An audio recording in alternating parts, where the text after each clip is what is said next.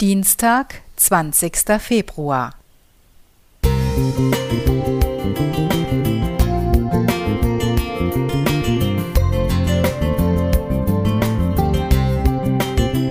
Ein kleiner Lichtblick für den Tag.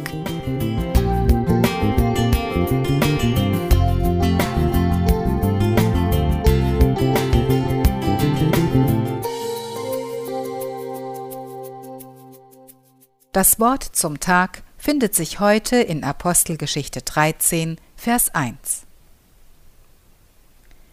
Es waren aber in Antiochia in der Gemeinde Propheten und Lehrer, nämlich Barnabas und Simeon, genannt Niger, und Lucius von Kyrene und Manaen, der mit dem Landesfürsten Herodes erzogen worden war, und Saulus.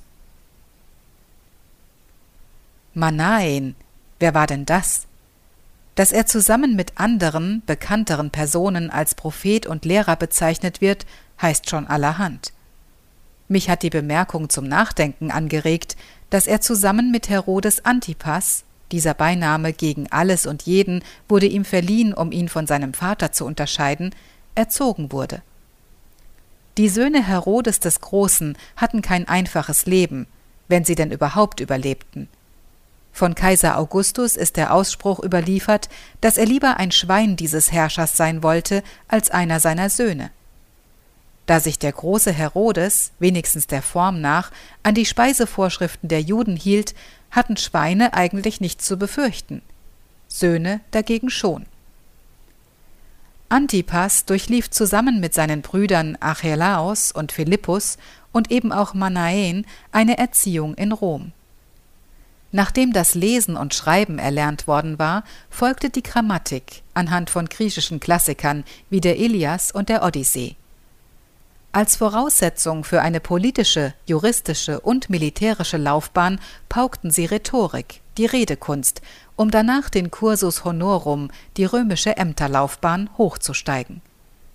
Die Bibel zeichnet ein wenig schmeichelhaftes Bild der Regierungszeit Antipas, der gleich nach dem Tod seines Vaters Herrscher von Galiläa und Perea wurde. Johannes der Täufer rügte ihn, weil er mit Herodias, der Frau seines Halbbruders, Ehebruch beging.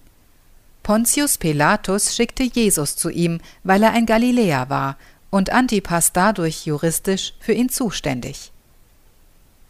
Manaen ist eine Variante des Namens Menachem und bedeutet Tröster und Führer. Wie unterschiedlich verlief das Leben dieser beiden Männer, Herodes Antipas und Manaen, trotzdem sie dieselbe Erziehung durchlaufen hatten.